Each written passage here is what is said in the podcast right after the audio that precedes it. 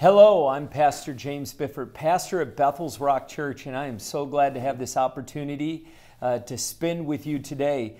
Uh, we're in the middle of a series that we've called Divine Encounters, and uh, we're really just kind of pulling out of uh, the great cloud of witnesses that is listed in Hebrews. Um, a, a different person through history, through biblical history, that encountered God in a credible way.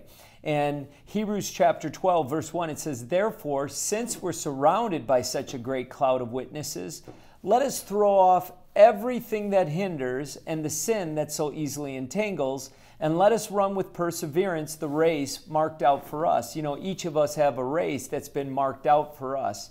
The, the Bible says that we are fearfully and wonderfully made. And, and there's so many people who have gone before us in the Bible and in contemporary history uh, that where we have seen people who have had divine encounters and done incredible divine things while they lived on earth.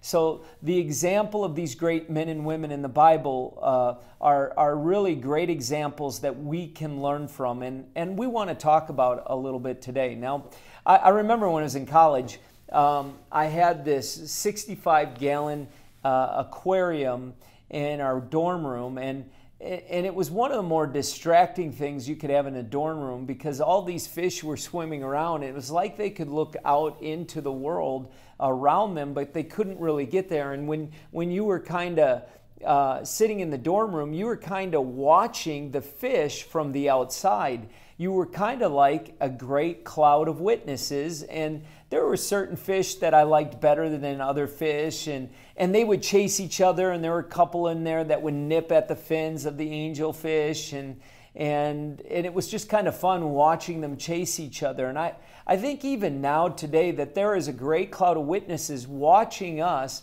and even wanted to even wanting to inspire us to run this race uh, with everything that we have with uh, an attitude of being all in. And so I want to encourage you to join us.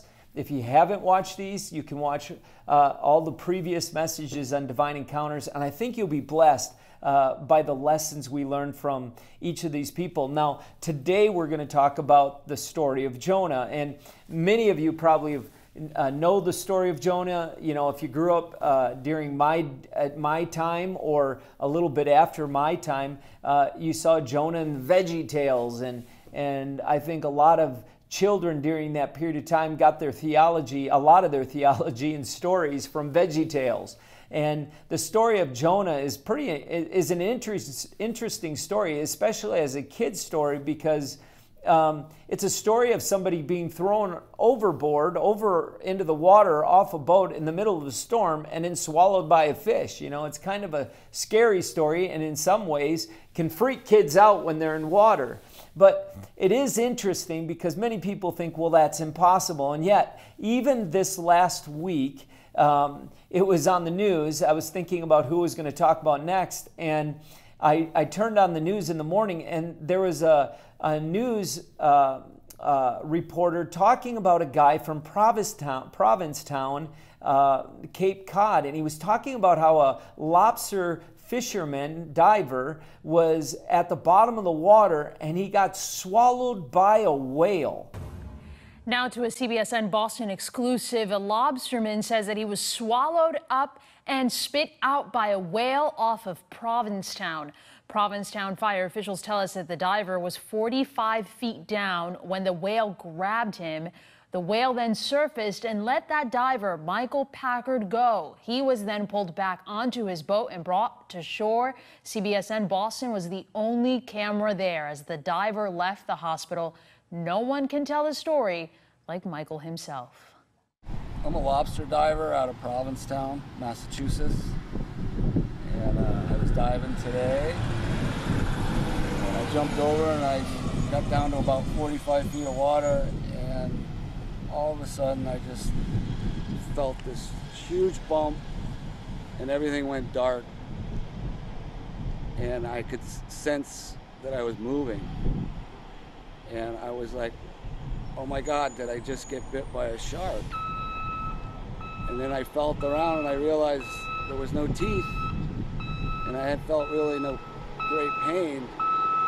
And then I realized, oh my God, I'm in a whale's mouth. I'm in a whale's mouth.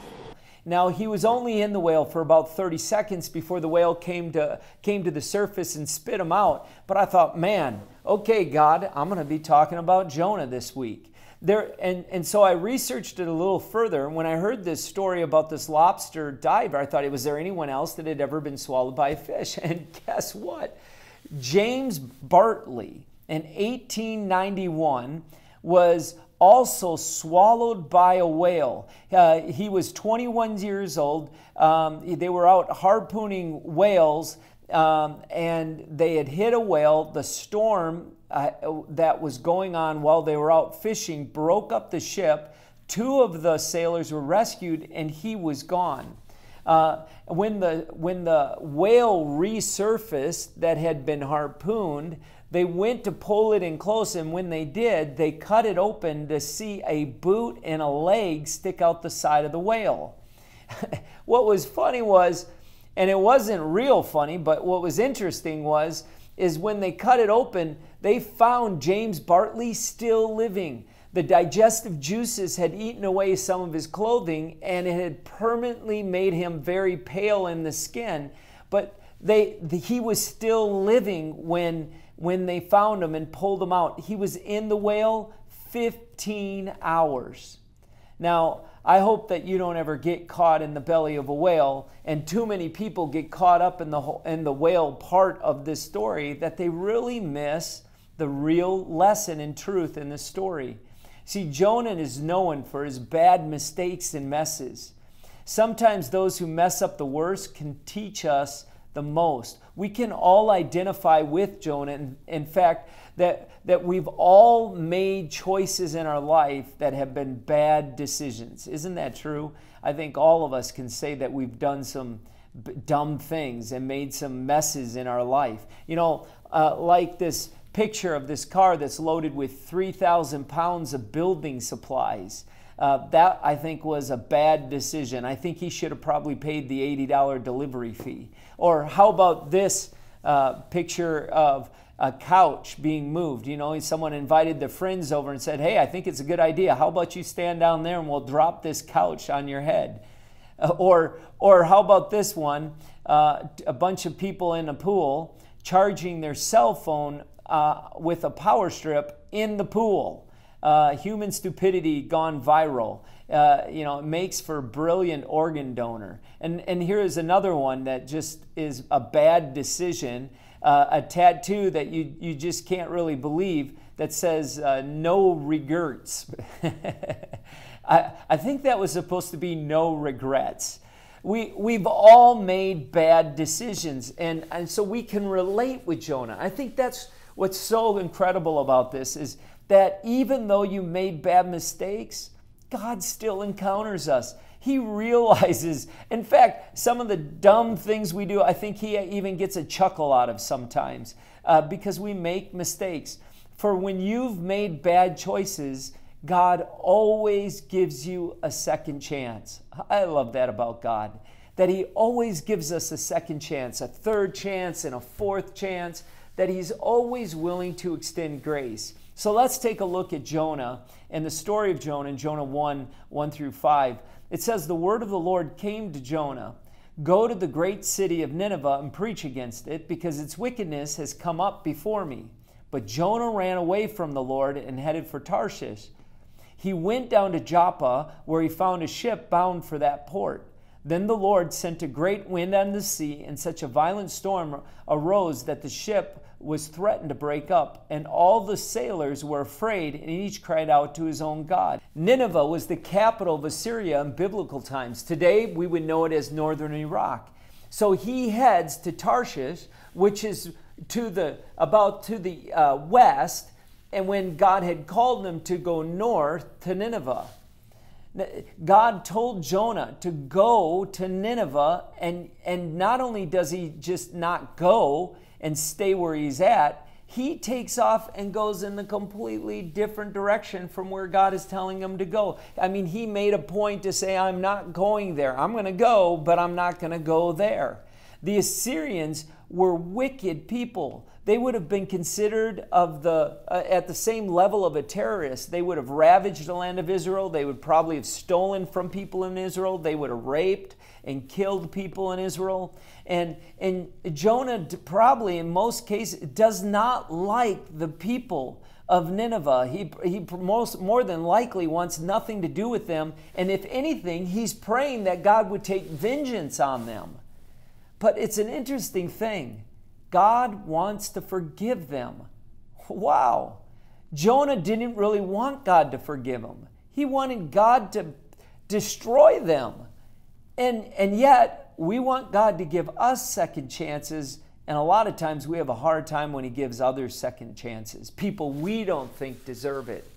But this kind of God, our God, the God that sent His Son Jesus Christ to earth, has given you and me and everyone we know the opportunity to have a second chance. In Jonah 1 5, it says, And they threw the cargo into the sea to lighten the ship. But Jonah had gone below deck, where he lay down and he fell in a deep sleep. Isn't it interesting that every decision we make costs something? And every wrong decision we make costs other people something. And the whole time, Jonah is sleeping below deck. It is interesting that people can be totally unconscious of the impact they're making with their bad decisions. Every decision we make carries with it an impact. Every decision we make in some way is making us or breaking us. The real question we have to ask ourselves is Are we making decisions in our life that are causing us to draw closer to God or drawing us further away from God? That's the thing you have to ask yourself. Because when the storm comes and in the moment of crisis, what are you going to do? When, when you've made bad decisions, what is it that you're going to do? because you, you have to know that even though it, you're going through the consequences of what you did and consequences of bad decisions you made, you have to know that God still wants to restore you and give you another shot. So, how do you recover from bad choices? Well, first, you need to take responsibility for your bad choice you know, Jonah confessed. He said, Hey guys, you need to throw me overboard. I'm the reason we're going through the storm. I messed up. It really is the first step. In verse 12, it says, Pick me up and throw me into the sea, he replied, and it will become calm. I know that it is my fault that this great storm has come upon you. He said, It's because of me. I want you to see this in Proverbs because this is a great verse in Proverbs 28 13. It says, A man who refuses to admit his mistakes can never be successful. But if he confesses and forsakes them, he gets another chance. Thank God for second chances. Coach Wooden, who was a uh, the coach of the UCLA men's basketball team, winning many championships with them, said this: "You are not a failure until you start blaming others for your mistakes. Who are you blaming? What was your part in the bad decision? God is waiting at our point of crisis to rescue us. He loves us. He's waiting to bring in salvation into our life, to bring salvation to wherever we're at in life. But first, we have to take responsibility for what we did. First, we have to recognize that it is my fault that I am where I am at and stop blaming everyone else. And then we have to ask God to be our salvation, to come and rescue us. Uh, Jesus validated this story when he said Jonah had to be in the fish for three days. So the man, Son of Man must die and be in the grave for, for three days before he's resurrected. You see, Jesus didn't deserve to die, but he died. He took on res- the responsibility to rescue you. I'm telling you, Jesus has already brought salvation for your life, brought it to your life, and bought it for your life. But we have to receive it. And we do that by first taking responsibility. Second, repent and turn away from the bad choice you made. In, in, in chapter 2, verse 9, it says, What I have vowed, I will make good.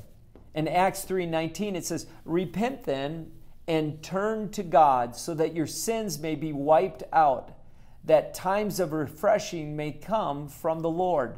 Now, repentance or repent means to change the way you think or change the direction you're going. It's not saying, well, I'm sorry. Well, I, I feel glad that you're sorry. But if you're going to repent, that's being apologetic. If you're going to be repentant, you change the direction you go, you change the way you think.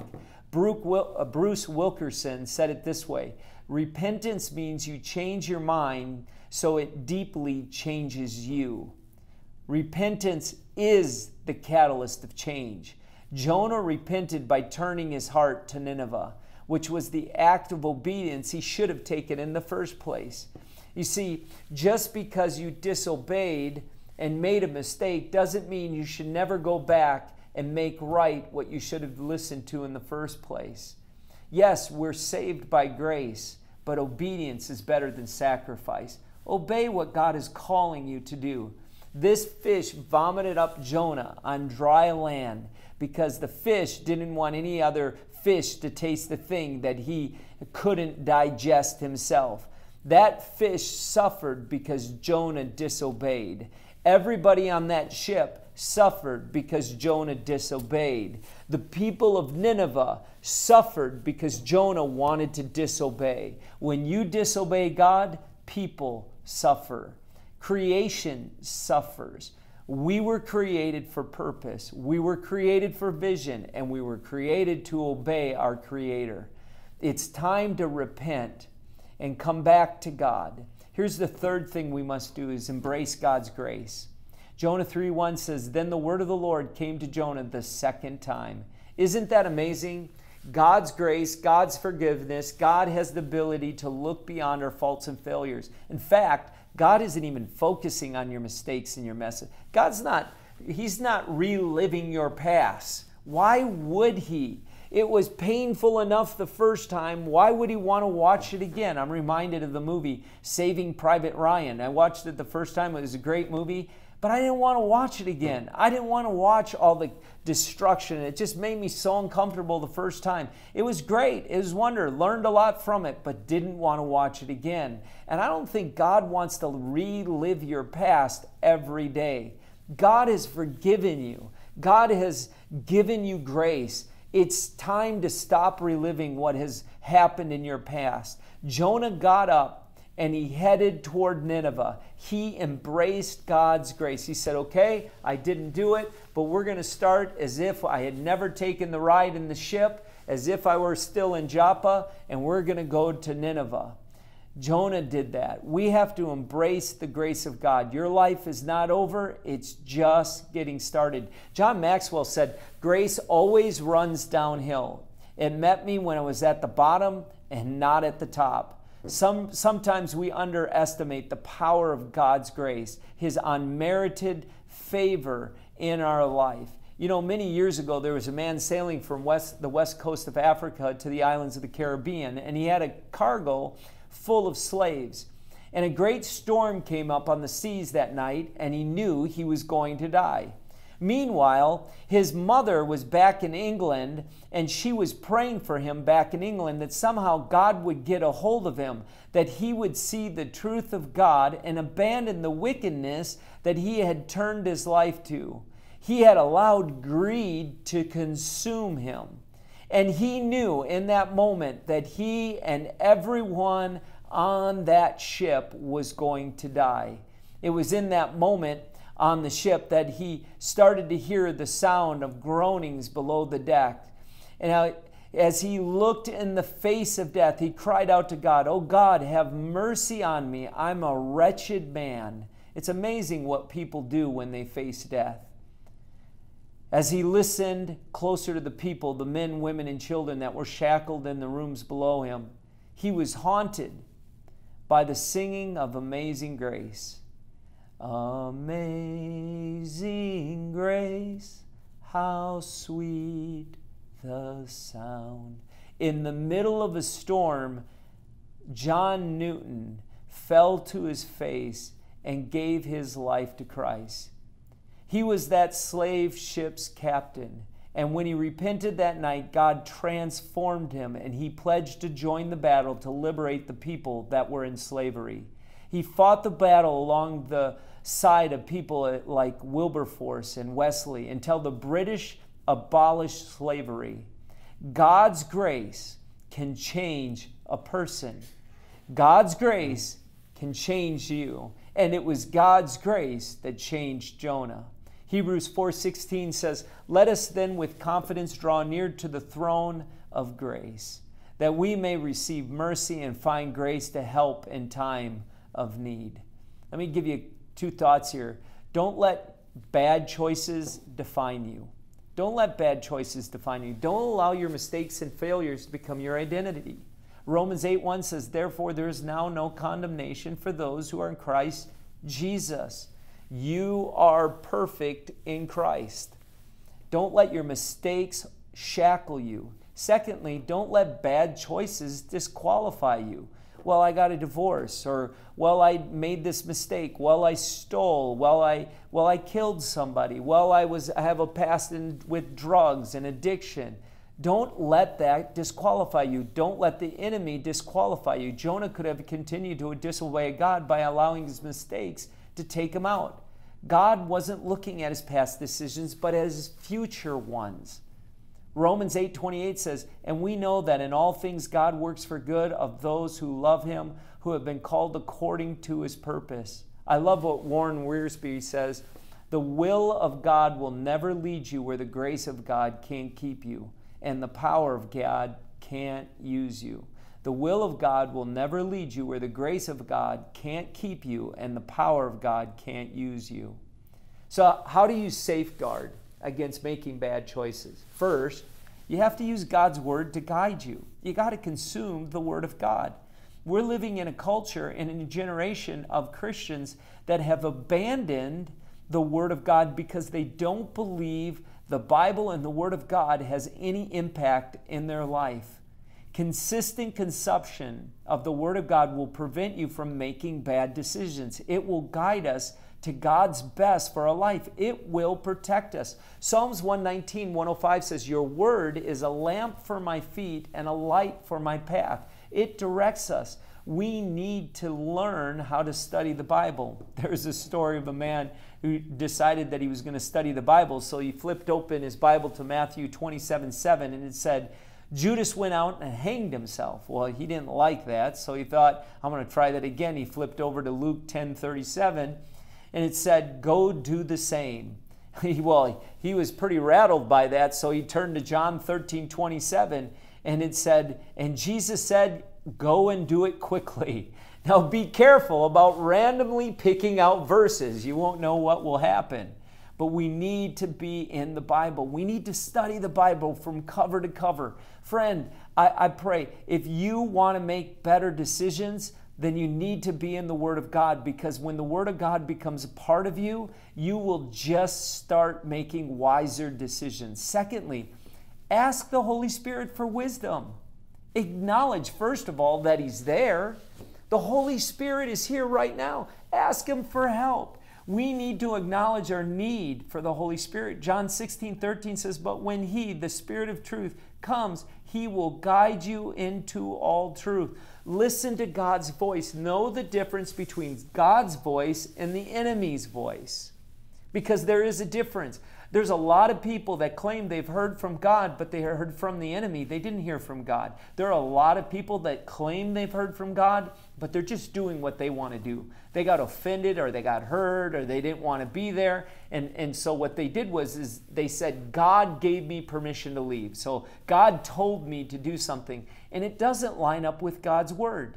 What you're hearing, what you're claiming is God's word, must always line up with His word complete.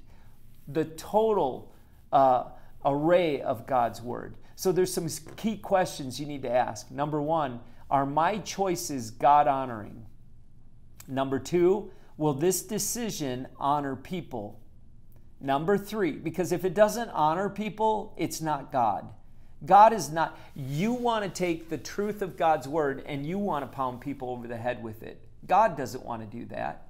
You want to go and yell at people and say, This is what we need to do. You want to scream and yell and you want to preach God's word in a very vengeful way. God's not, God's, that's not how God's doing it. That's not how God relays his truth to us. God relays his truth through sacrifice, through the cross. He speaks it through life.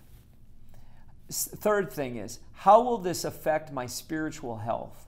How will this decision expect, uh, affect my spiritual health? And then the fourth thing is, how will this decision affect the people closest to me? We need to distinguish between the difference. Uh, the, we need to distinguish the difference between friends that we are on mission with and the friends we are on mission for.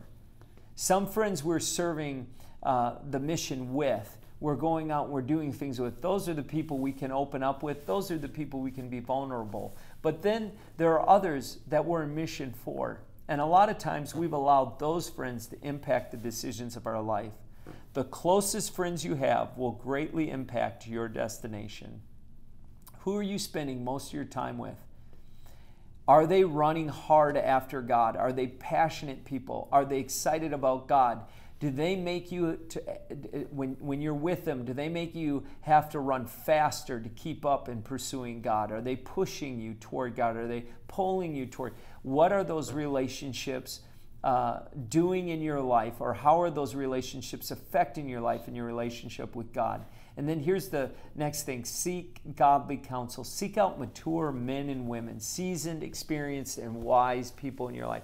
Proverbs 13 20 says, He who walks with the wise grows wise, but a companion, companion of fools suffers harm.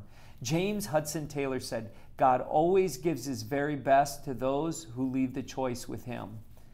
God always gives his very best to those who leave the choice with him. God has his best for each of us in mind. You know, the life in a whale, when you're in a whale, when you're in the decision of, and, and when you're in the place of a bad decision, when you're living a life in a whale, there's only one thing you can do because it stinks, it's dark, it's so tight, it feels uncomfortable, you're constricted, you don't feel like you have any control because the consequences of your bad decisions. When you're living a life in a whale, you start by crying out to God.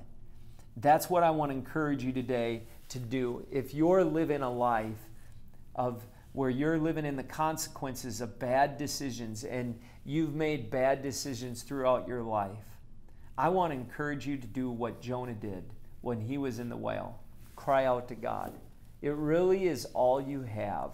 It's the only thing you can do is to cry out to God and know that God will hear you. So, right now, I want to ask for, you, if you've made a bad decision, you made, you're living in the mess, you're living in the whale right now.